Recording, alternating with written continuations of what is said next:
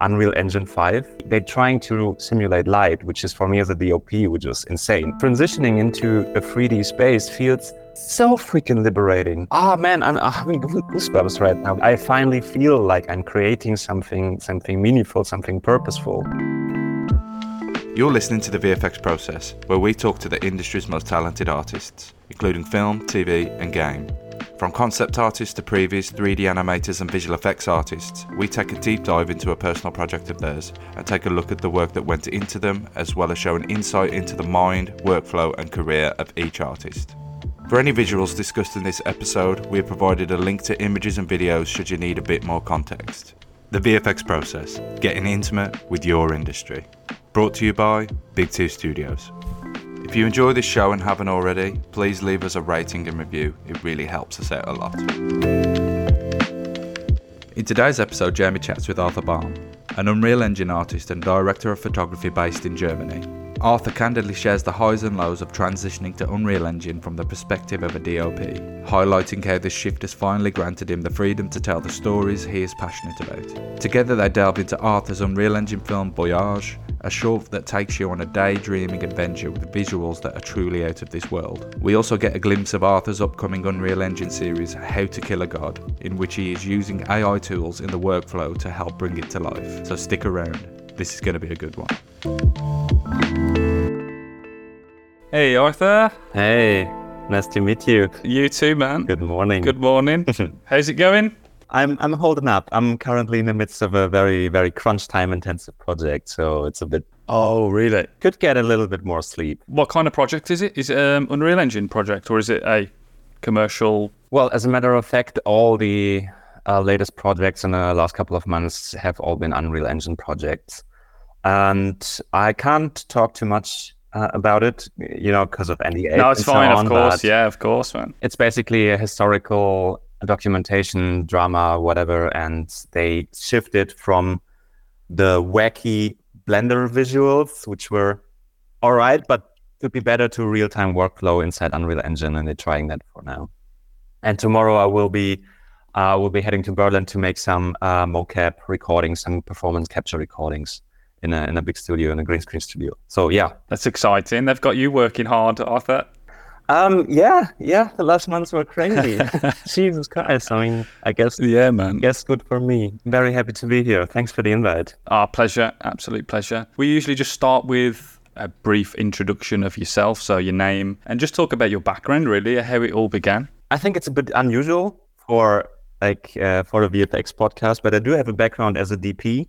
And as a as a as a photographer, uh, I was working for six years. Like for the last six or seven years, I was working on sets mostly as a as a first AC or as a DOP. I started working as a as a gaffer as well as a best boy. Honestly, whatever I can I can I can get on set. Is that something that you wanted to get into from you know a younger age? How did you get into the world of a, a DOP as well? That'd be great to touch on. Yeah, when I was a kid, I was I was really really amazed by cinema already, and um, and then I saved a shit ton of money for myself and bought my first camera. Like I think I was twelve or thirteen, and I started like every photographer starts uh, taking pictures of flowers with a with an insane amount of depth of field, always trying to get the uh, the aperture as wide open as possible, you know. And I don't know, it transitions from from classic photography to cinematography or videography. Uh, I edited a whole bunch of, of stuff. So I was working as an editor as well. You know, you can't go on set and immediately start working as a DOP. That that's not how it works. And you you have to earn your name. So I was I was working a lot, a lot, a lot of years in the assistant roles on set, and I always had a huge, huge fable for cinema, like narrative cinematic storytelling. I stole the video camera of my father and we went in the forest or behind the supermarket with friends and shot some some weird skate content like like some people did.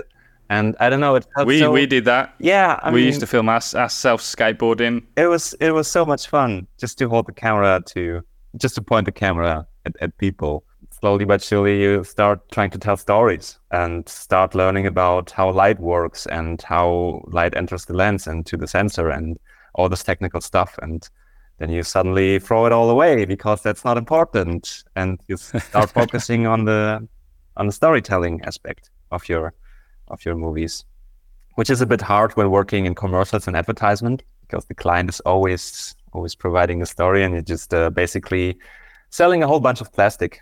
As plasticky this world is, there's some kind of magic to trying to sell something in the least amount of time. It gets all broken down to 30 seconds sometimes to 15 seconds to convince your your viewership to to buy something. It may sound very freaking capitalistic as I think about it, but I, I like the approach of telling something, of reducing something to the to the to the base, to the the most important things. And I guess that's what you need to do with um, commercials, isn't it? You've got a short amount of time. Exactly, yeah. To deliver the biggest impact. Exactly, and this is something right now in Unreal Engine for the last two years. I'm I'm trying to learn to get rid of it, to take more time to explaining a story, to telling a story, which is sometimes hard given the fact that my background is telling stories as fast as possible. What was the transition like into the world of Unreal Engine? I know that you've not been using it for years and years. Right now, it's slowly approaching the two year mark.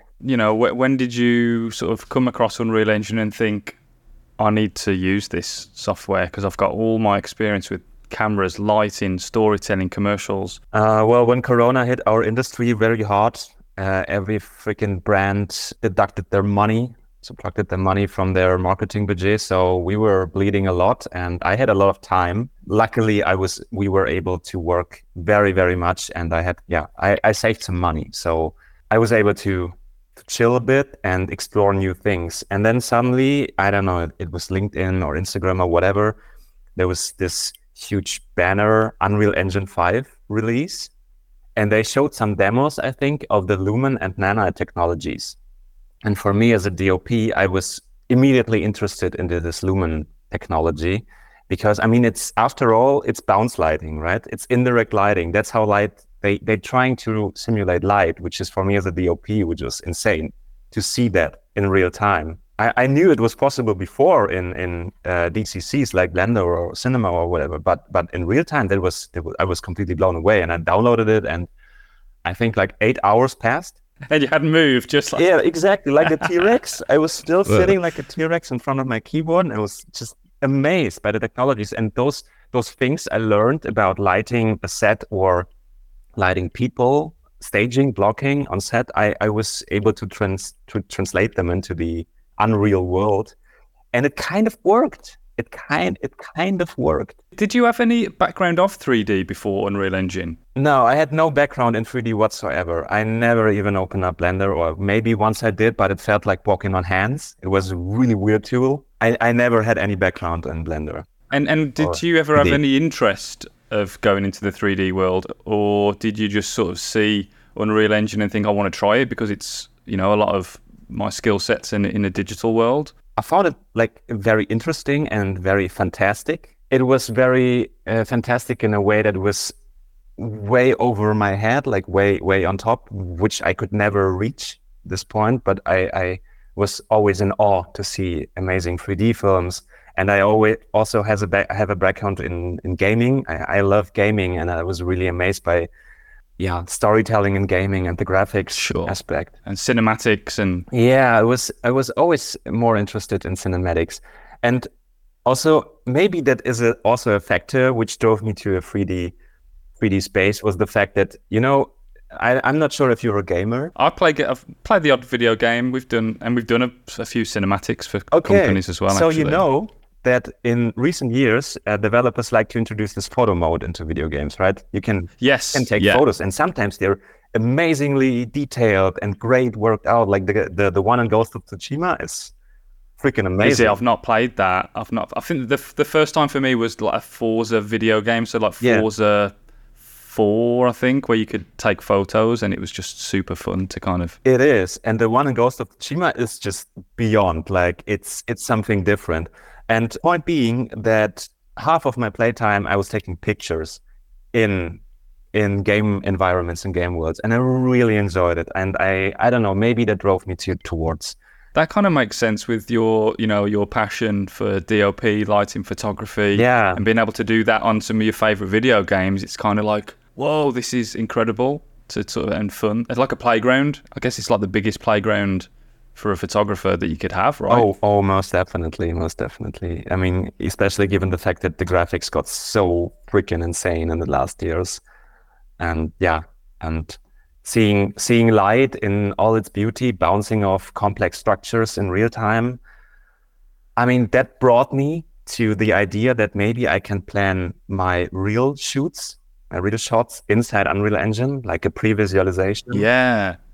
And it fucking worked. And it's, I tell you, it's so magical to to go on set and see all the props and people and lighting, like exactly like you built in your Unreal map. That was Definitely. I bet that's that's super exciting. Have you seen? It's been out for for years now, but a guy called Matt Workman, oh sure, legendary.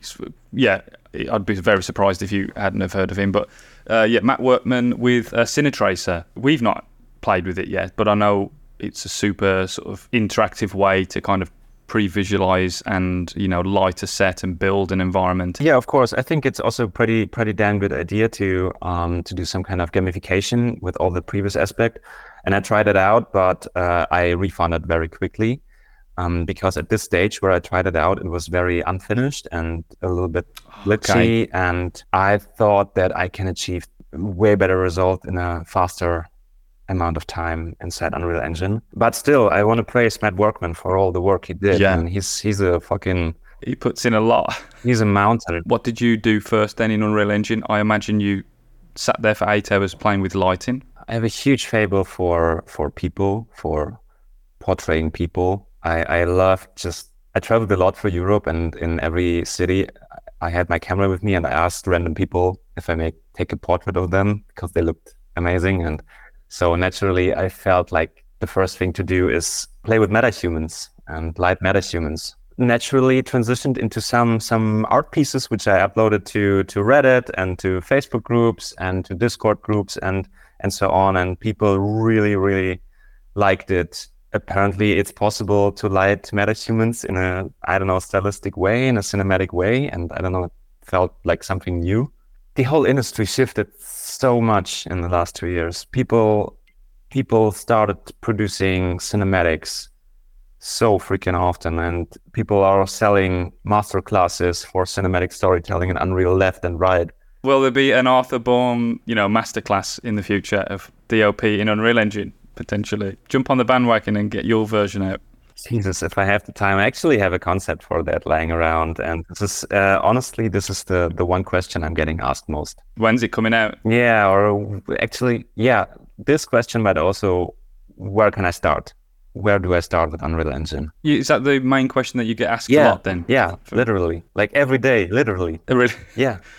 Have you have you answered that question yet? What what kind of advice would you give for someone starting out? What are their backgrounds? Are, are they just like animators? Are they DOPs? Are they asking how do you transition from a certain skill set, or is it just a general question? there are a lot of different people asking me with different backgrounds. Some sometimes 3D artists, sometimes uh, DOPs, sometimes photographers, many many photographers, sometimes just general interest because they just want to fuck around with Unreal Engine, just want to play around. And I always try to be nice and and and and humble and say, well, I would suggest to to uh, step back from Unreal Engine and just learn the basics of photography, composition, lighting, Sure. color, and how how lenses behave, how sensor capture light. Maybe even uh, take a look at some some old paintings. Those were the masters of composition and lighting. Definitely. I know that you started to replicate like photos in Unreal Engine when you started. Yeah, exactly. And yeah, exactly. And after um, you learn the basics of photography or lighting or whatever, just just take any still frame for any for of your favorite movie and try replicating it. There's a very very good challenge to to learn the basics. Just a very simple one. Yeah, Yeah. that makes a lot of sense. Of course, um, you know, understanding the the technical side, uh, how a camera works, how lighting work, Yeah, exactly. that will give you a good start to to go into the digital space. Exactly, because no no lens is similar to another one. No camera is similar to another one. They capture light very differently. Every sensor is different. Every lighting scenario is different. Every hour is different. How light behaves. It's it's man, photons are are crazy. they do what they yeah. they do what they want, and it's hard to to control them. But but it's an it's one of the most important steps to control your photons. When you are on set in real life, and you've got and you know your limitations, yeah. and you know what can be done in the real space. What what was that like going into Unreal Engine and and sort of hitting these technical barriers soft from from the software? Was there any kind of major limitations or frustrations that you had being in a digital space as a DOP? Oh yeah, most definitely. I mean, one of the the the, the worst limitations is it's a very lonely job as a VFX artist. I, really really miss interacting and socializing with my with my teammates, with my teams. You know, four eyes, six eyes, eight eyes of, often see more than than yourself, and sometimes you get very very much invested in the project, and you can't, just can't see it, can't have an objective view on it, which really sucks. And I'm, i really miss working in teams collaboratively, mm-hmm. which slowly becomes a thing again. But for the last three years, I was mostly working alone. It's quite isolating, isn't it? At times, it is super isolating. Yeah, and I'm I'm not that guy. No, I guess you want to, you know, especially coming from uh, a background and being on set with people, yeah. that energy, you know, the conversations, the the passion amongst a bunch of people, yeah, yeah, is a real vibe. As a digital artist, when you go into that world, the reality of it is, I'm going to create this image and I'm going to put it on the internet to get that kind of recognition in some capacity and you know, oh, people have seen it now, yeah. and that's the only way to show people. Yeah. Unless you get people to come to your screen and look at it, which you can't because you're isolated. It's COVID. I guess the satisf- satisfaction of what you're doing only happens when you put it on the internet to kind of get a response to some degree. Oh, oh yeah, most definitely. Yeah.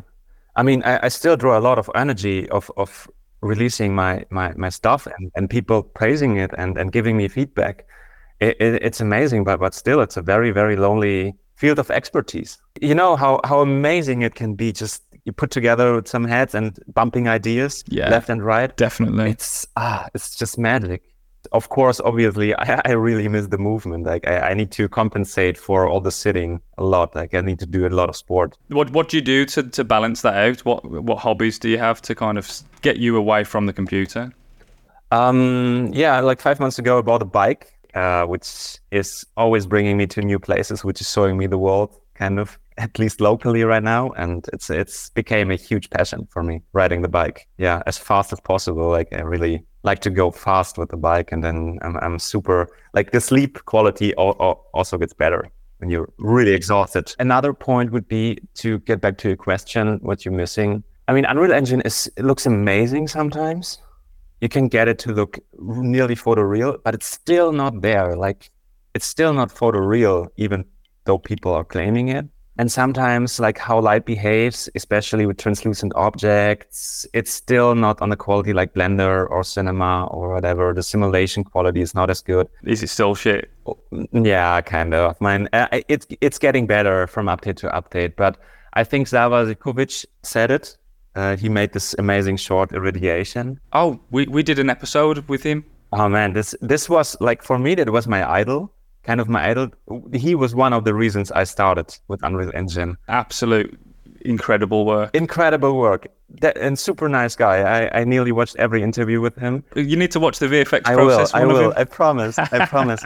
And people now telling me the same or something similar that they started Unreal Engine because they saw my work is just it's just heartwarmingly amazing. Like I I, I can't yeah. put in words how how amazing that feels to inspire people. That's man, that hits different. You know, the loneliness that you spend, it's great knowing that you've had such an impact yes. and inspired people. Yeah. Sava said something very, very important, which which shifted my perspective to, uh, on Unreal Engine or my view on Unreal Engine. He said something along the lines, please don't quote me on that. Unreal Engine is an assembly engine, not necessarily a creation engine. Once you understand that, you try to shift to other software and create there, and then bring it all together into Unreal, and then assemble it in this particular software, which makes a ton of sense and which will fasten your workflow immensely. That's a great way to look at it, definitely. But I remember Sava saying like all we knew at the start was we knew how to put things into Unreal Engine. We knew how to kind of put geometry and animation in. You know, don't be too scared of you need to know everything. As long as you know what you need to put together to put in there, it's not so scary at the end. At the end, you know. Definitely, but I mean, given the fact that I had no background in 3D and Blender, I was super fucking afraid of Blender. It was very, very scary to to get that ball rolling, and I, I really tried to create everything inside Unreal Engine, and I failed so many times. I think my whole Unreal network will will agree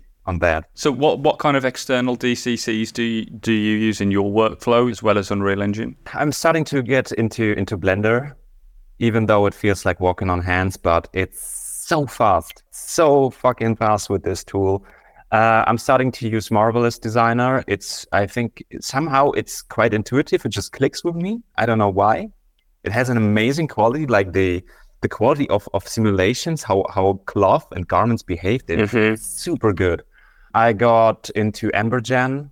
They actually put my video, like one of my videos, on their oh, website. it's like Hell yeah! I had no idea what I'm doing, but they liked it. So yeah, it's it, that's amazing. It's a very very good tool, and I'm really looking forward to LiquiGen. Also, uh, Nick Seavert, the CEO of Embergen, he personally sent me a postcard where he Whoa. thanked me for purchasing Embergen, which was one of the nicest things anybody can do. I don't know. Very I, nice. I, I love the team. Feels like a really nice package, you know, bit of Blender and this and Marvelous, and it's kind of works. Also, Substance. It's just I don't know. Oh, yeah? Substance just clicks with me as well. I, I, I really enjoy making painting textures on, on on surfaces, even though I'm not entirely sure what I'm doing. But you know, sometimes an idiot can produce uh, faster and more efficient than somebody who's thinking thousand hours about a certain thing. That's the best way to do it, you know. Yeah. Sometimes I miss the old days where I encountered Unreal Engine because I had no idea what I was doing. So I wasn't thinking about it. I just produced like 10 pictures a day. Now it feels like I'm producing one little short clip in a year or half a year. It's, I don't know. It's that side of your brain like trying to overthink things because you know more. Yeah, yeah. Um, I mean, obviously the projects got, got very big as well and very ambitious. And now I'm at the point that I can't solve this shit alone anymore and I don't want it. Kind of the realization that I don't want and don't need to learn everything to a, to the maximum degree. You know what you need to know to kind of get the result, rather than thinking exactly. I need to know everything, because it's so overwhelming with with add-ons and softwares and pipelines, and it's kind of like oh shit, well that looks incredible. I need to go and learn this, and you know if I want to do this, I need to go. It kind of like can fuck with your brain, exactly. can it? With and especially for someone who who likes to light and to frame which is kind of a creative field. Sometimes there are phases in Unreal Engine where I think I'm just solving technical issues, which is super fucking frustrating for me. I, I, I don't have the patience for that, and I don't. But it's it's just necessary. And yeah, I was that's that's the kind of the point I was trying to get at. Like going from a world of real world, you can touch things. You'd know that yeah. if the camera's broke, maybe the lens needs a clear. You know, you can physically touch these things. Where exactly. if you're going into a brand new digital world, it's like I don't fucking like something's crashed. Is it a is it a hardware thing? Is it my computer? Is it Unreal Engine? Is it an update? Is it you know? It's kind of you have to face these issues along the way, and it's kind of can be a bit frustrating. Exactly. And from all softwares I'm using, Unreal Engine, unfortunately, as amazing as it Crashes is, Jesus Christ, my crash dump has to be like several gigabytes already. It's just not even, not even. Oh my god, I'm so frustrated. Just uh, again, well, it's just uh, it got. Uh, I have a kind of a muscle memory already to just save all, save all, save all, like every minute Course. because Unreal Engine has a, this weirdest autosave feature. It does, doesn't it? Yeah. A project that I'd love to talk about is Voyager. Yeah, Voyage. Yeah. Sorry, I'm saying it wrong. No, no, don't worry. Yeah, C- can you just talk about how that happened and why that happened? You know, sometimes just sitting in the metro or in the subway and just listening to your favorite song, maybe you're a bit wasted, maybe you're a bit sleep deprived. It just floats away. Your mind just completely floats away, and you're imagining things happening outside, which really fit the music. I, I don't know. I, I, I like doing that, listening to music and just imagining imagining stories which are happening. I think that was the base of it, like the, the base of the storyline. Imagine being in a in a metro and and seeing the world shift, or in a subway or whatever. I think that was the the initial idea, and I, I really wanted to visualize that how how it would feel to me to me personally if everything else fades and you're just in your own world. Where does it start when when an idea like that comes into your head? What what's the kind of workflow from start to finish? So I think it was just two or three weeks. Oh, really? Yeah, it was really fast. I it just clicked. Every every shot I did was like, yeah, yeah, I can take that. Okay, yeah, that looks cool. Okay, let's do it. And then the the song was uh, exclusively written and produced and recorded for this video. Oh, amazing yeah, first the video came and then the artist, Anton Israel, he made the song specifically for the video. That took another two weeks, I think, because he's he's he's an amazing music, musician and he he really likes to take his time and and to nice. get everything on point. So this is a bit of an untypical project because there was no concept art for it. There was no no no writing, nothing. It's just I just started creating inside Unreal Engine. What was the first shot or what was the first thing that you set up? Was it the metahuman? Was it the train? Was it the train? I don't know whether I can remember honestly. like, was it the the chicken or the egg? I don't know. Um, I think a question that no one knows the answer to. Yeah, I think I I just recorded myself with LiveLink and put it on the guy's face inside the tunnel and played around with some red light. And I thought, wow, geez, that looks cool. But what if what if he transitions into a whole wide world. Like, I mean, obviously, doing that in real time in a shoot, like in real life, such a shoot, that would that would cost a whole lot of money. That's the beauty, isn't it? Of yeah, of you know the power of Unreal Engine. You can exactly the stuff that you can come up with and produce. It's kind of like exactly pretty incredible. And you when you compare it to how much would this cost if this was a VFX like a shoot yeah. or a, a proper company doing this. But I, I really got to say though that this is this is not a typical way I like to work. I really invest a lot of time um, creating mood boards and storyboards and concepts and a lot of lot of writing. So this was a little bit of a I don't give it I don't care, man. Just throw it all away. Was that quite enjoyable though? It was freaking amazing.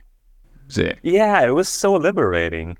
I can imagine that. There's no rules, there's no boundaries, nope. there's no right, there's no wrong, no script. Exactly. It's very much just you feel like, oh, that looks cool. I'll, I'll, feel, I'll, I'll do this. It's a, it feels a very nice way to yeah create. Exactly, and this is this is some. It, it reminds me a lot of my beginnings inside Unreal Engine because there were no rules. I just didn't. I just didn't give a fuck. Like I just yeah. Like that looks that looks cool. Or yeah, exactly. Let's let's try this. You know. Yeah. It's the best way to I think learn is just try and experiment and yeah, you know, exactly. not get too worried about I'm doing this wrong. Yeah, definitely. And now it's all about oh my god, another storyboard, the V version 13 storyboard, which is already a, a couple amount of gigabytes. And okay, now we have a the next um, script screenplay going on, and now we need to iterate on that again. I can't imagine just going into a project and just fuck around anymore it's great and freeing and uh, for certain things, but then there is it comes to it where you can't have too much freedom or too much, you know, time. It's just finding that balance, isn't it? But I can imagine that being a very fun time to kind of yeah. experiment. And and and time is one of the most valuable resources, right? Became one of the most valuable resources. The the one thing which is which is very refreshing for me right now is, you know, I have this group on Discord, Unreal Engine filmmakers. There are just freaking stellar people in it, and fucking talented and inspiring people. And we have we we introduced some kind of challenge right now. Oh, is it is it your Discord? No, it's not mine. A guy called Connor uh Connor Not Connor Buchanan. Yeah, exactly. Connor Buchanan. We, have done an episode with that dude as well. Really? Yeah. But he's such a nice guy. Love Connor. Um, you Love know, him. of course, yeah, you, you yeah. Um, but we've done an episode with Connor as well, and it, it was a really great talk of his journey getting into Unreal Engine. So I didn't know he had a Discord channel. I think we're currently over 50 people, and everybody has a background, some kind of cinematic storytelling, and it's just amazing to do these little challenges right now, which we introduced to because it really focuses your mind onto. Okay, you have one or two hours. Just create something really quick and this is ah this is so nice again you know you can have the no boundaries no rules it's all fun and that's yeah. great to some degree but then there's also something really nice about being given a, a limit, or you can only use this tool, that tool, and you've got Yeah. three hours. It's kind of exciting to to know the limits of what you can use Yeah. for such a project. Deadlines are magic, man. I'm telling you, deadlines are fucking magic. They they push me, push me really good. what kind of person are you in terms of like organization? Do you like lists? Do you like do you like deadlines? Do you like structure? Yes, yes. Uh, well, it depends on the project. I would say um, some projects don't necessarily need that because they're so small. Just doing a little challenge doesn't. I don't know. Just like to fuck around and try to get new perspective because that's the beauty of real time, right? Just try a new camera perspective and just looks interesting or cool. Most projects, I I really like a structured workflow. Everything is organized. Everything is structured. I like my color codings, color coded uh, folders inside our Unreal Engine. I'm always having this rule. What if I give this project to another person? He needs to find himself or herself. That's super important, isn't it, in the world of sort of you know pipelines and 3D, CG. Uh, you know, it's you've got to consider the next person, especially if you're in a team. Yeah. Um, and it's just great practice for for tidiness and organization Yes. uh, in in any type of project. I mean, yeah, just maybe sometimes you just save a second or two, but that really adds up. I'm still dying to try out this multiplayer functionality on Unreal Engine that two or three or more people are joining one project together. It's funny you say that. I was I was going to go on to that question. Like you know, you coming on it, coming from a background of being on set and being with people, like to go into the ver- the, the version of Unreal Engine where you are with other people in the in the in the engine. I'm oh, I would die to try it out, but I heard it's a little bit unstable, which honestly, it, it doesn't surprise me. Still because it's Unreal, and I'm a little bit afraid of data loss. Um, when we're going yeah, Terrifying. yeah, it's terrifying. So that's why, like two weeks ago, I bought a NAS, a NAS server. So Oh yeah.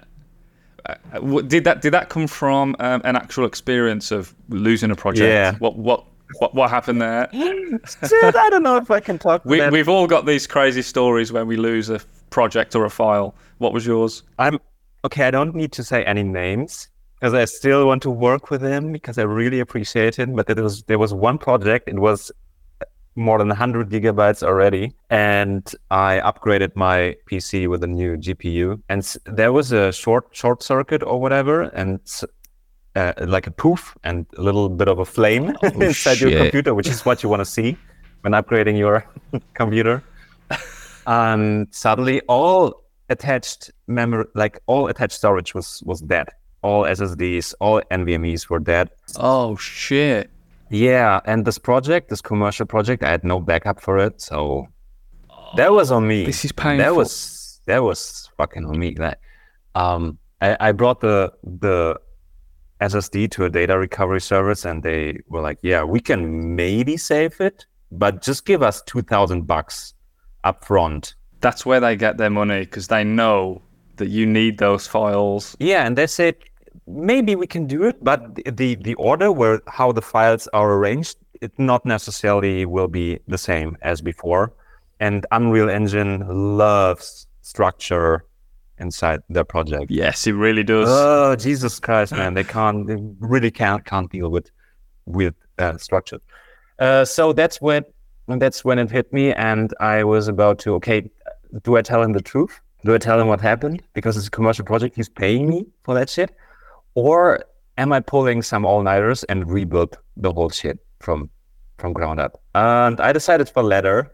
I never told him. oh my god! I never That's ever told him, which is people fuck Of up. course. Don't worry about it. Just tell the truth, and you will find a solution. But in this particular case, I fucked up and I rebuilt it. And I often think to myself, even if something gets destroyed or broken or whatever, you can rebuild it nine of t- out of ten times a better way, And and it kind of happens quicker ish the way quicker, time.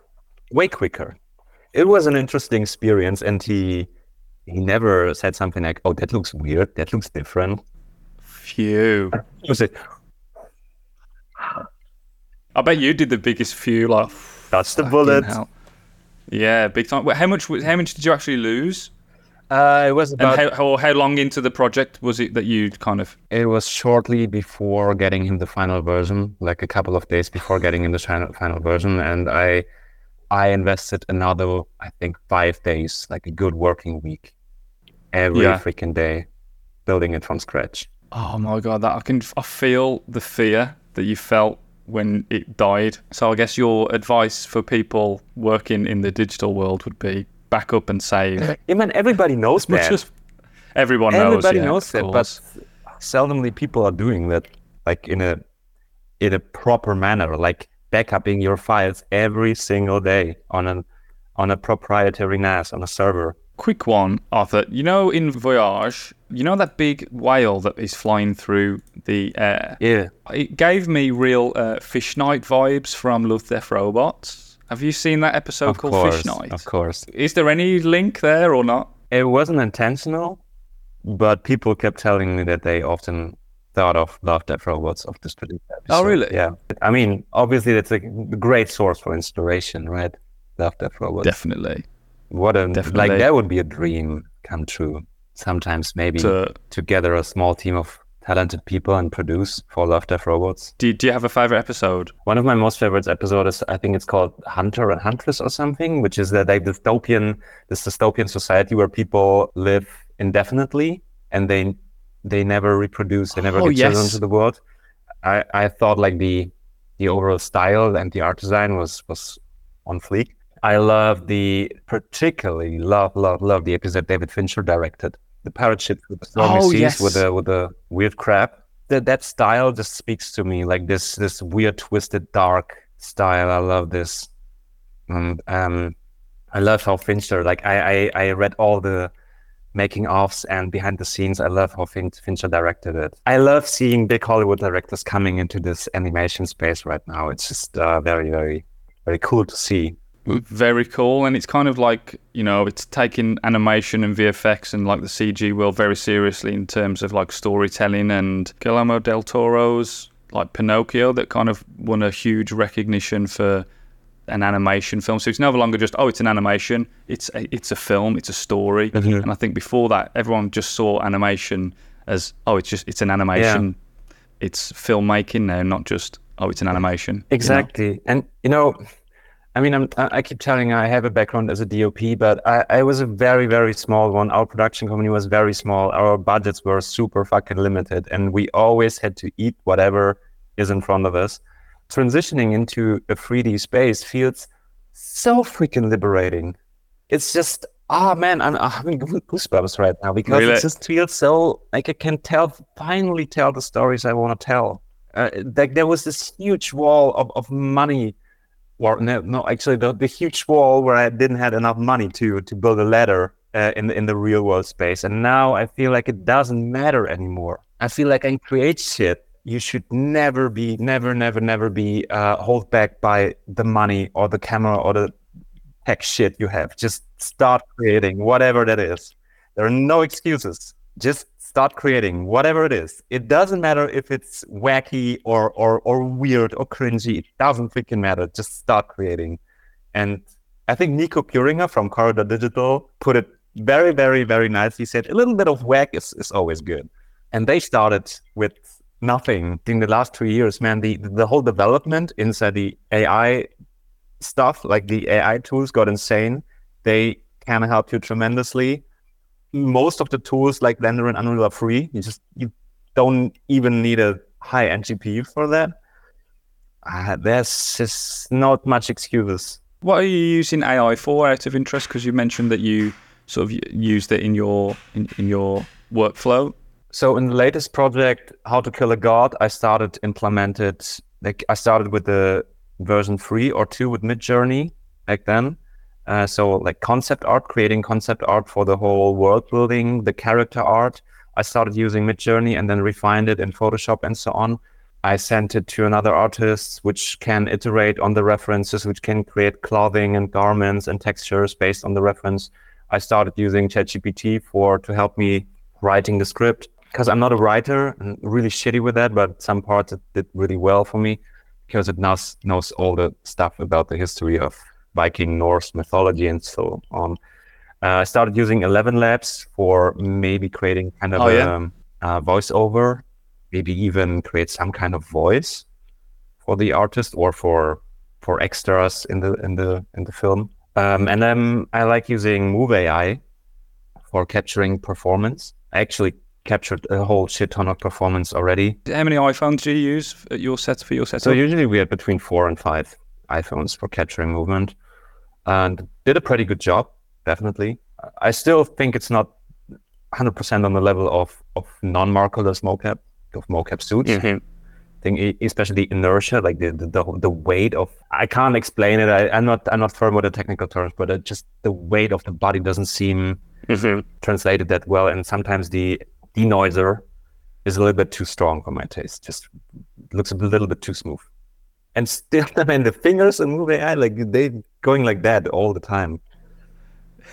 it, it, there's still a whole lot of of, mo- uh, of still cleanup. a lot of work. Yeah, still a whole lot of uh, cleanup. So for this particular project, I actually want to switch to traditional mocap performance capture. How to kill a god? I guess we're going to wrap on that. Like, what's that about, and where's that going, and, and what, what what does that look like? We, have got the we've got the teaser, which we love. Yeah. Um, where's it going? We want more. Yeah, it had an it had an amazing impact. Like I, I, posted it on LinkedIn, and people kept kept writing me days and days on uh, about this teaser. It's it's a cinematic three part series about a, about a guy who's lost everything, and it's playing in the North Norse Viking era. He lost everything, and he's he's going to to Asgard, to the land of the gods, where in my version the gods are kind of fucked up human beings which have just a little bit too much power. But they are as fucked up as humans, and he just goes to the gods and just wants to ask them, why the fuck did you let it happen? But the main important part, which is highly inspired by Hellblade, Senua's Sacrifice, the, the, the amazing video game, one of the most important parts of this um, cinematic three part series is I, I, really want to visualize the horrors of uh, trauma, traumatizing experiences, and dealing with psychological issues which he is. And sometimes he sees things which are not real, but we can't really tell what is real and what is not. And on all fronts of this cinematic, I'm I'm feeling challenged like every freaking day. It's it's it's a bit too ambitious. it was planned as a one as like as a, as a as a long movie, or a 20, 30 minute piece, which is insanely much for an animation film. So I split it up into three parts and I'm very, very freaking happy that I have at least some people to help me with that, which they are doing in their free time, in their spare time. When's it coming out? Um, when it's done. Whenever it's done, that's it. That's it. But but another interesting fact about it is uh, that that I I created this human with with a metahuman creator, and I never felt attached to him. I just I just never did, and I needed a break for from this whole weird short movie hassle because it was so fucking frustrating to do everything.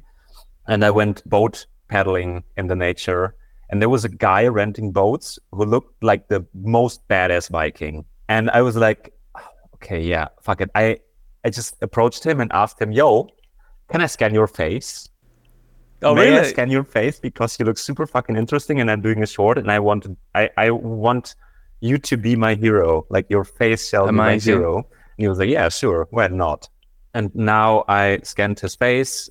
I had his uh, face mesh. I imported it into Unreal Engine. I made his face like uh, I textured his face. I put some dirt on it, and now he is my hero, which looks way cooler than my initial. He hero. looks so badass.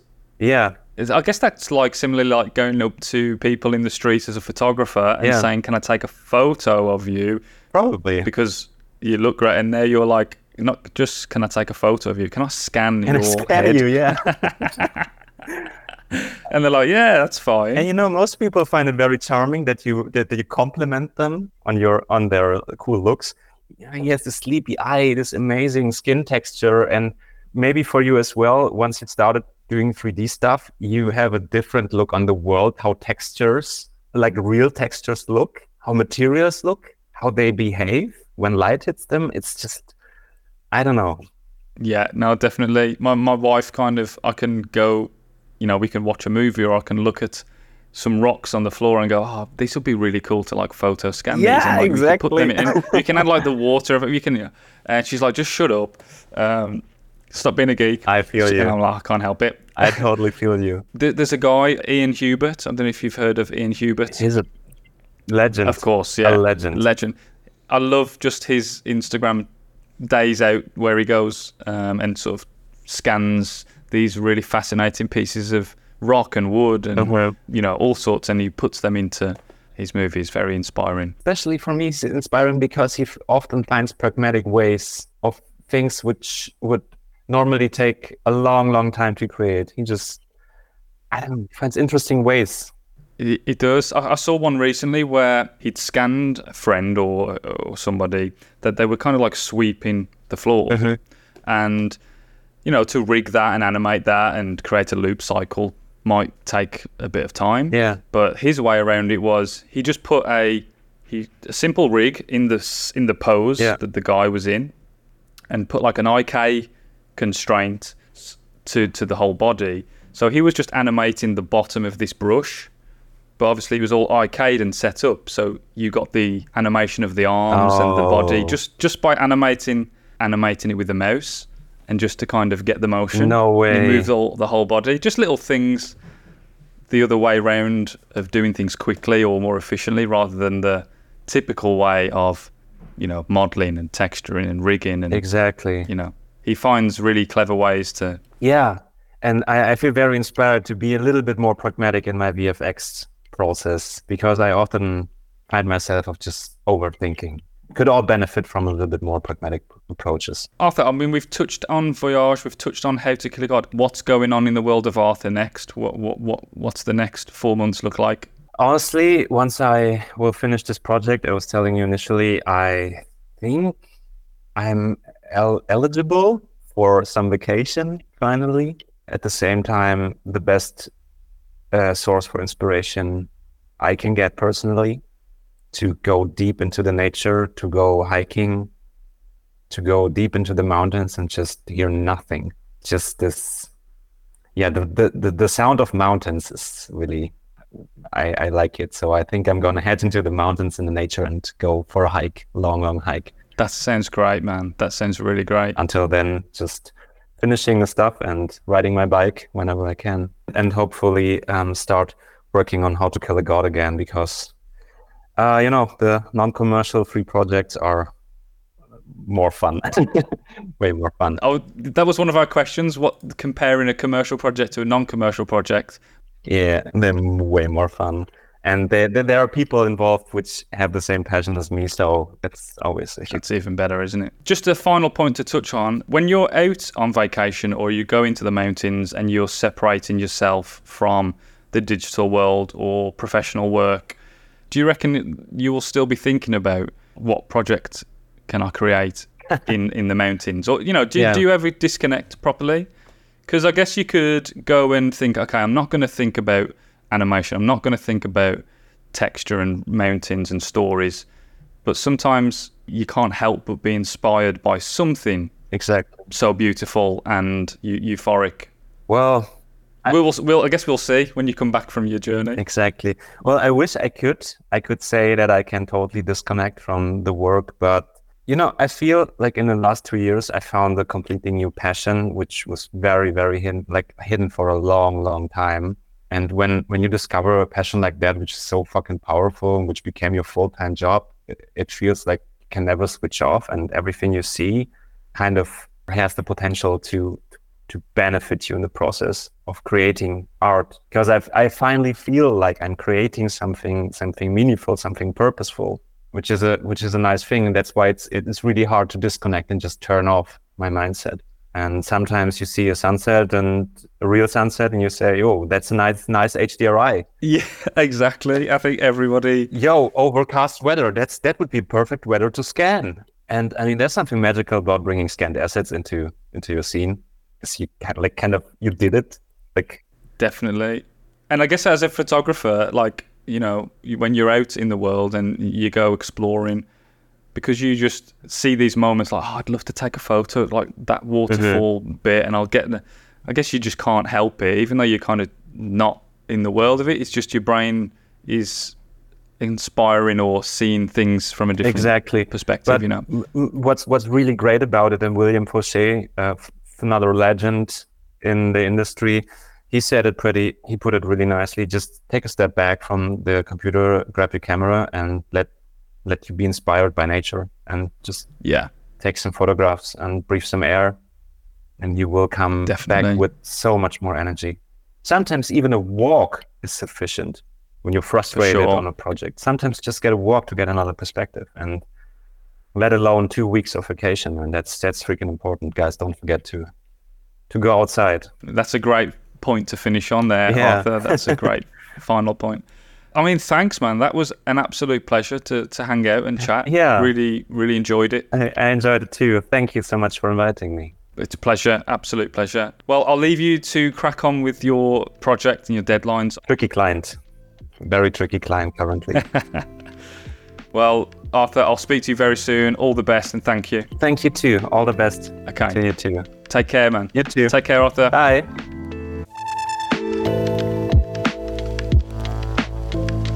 Thanks for listening. Remember to check out our other episodes available or check out the podcast in video form on our YouTube. Again, please drop us a rating and review. See you next time. The VFX Process Getting Intimate with Your Industry. Brought to you by Big Two Studios.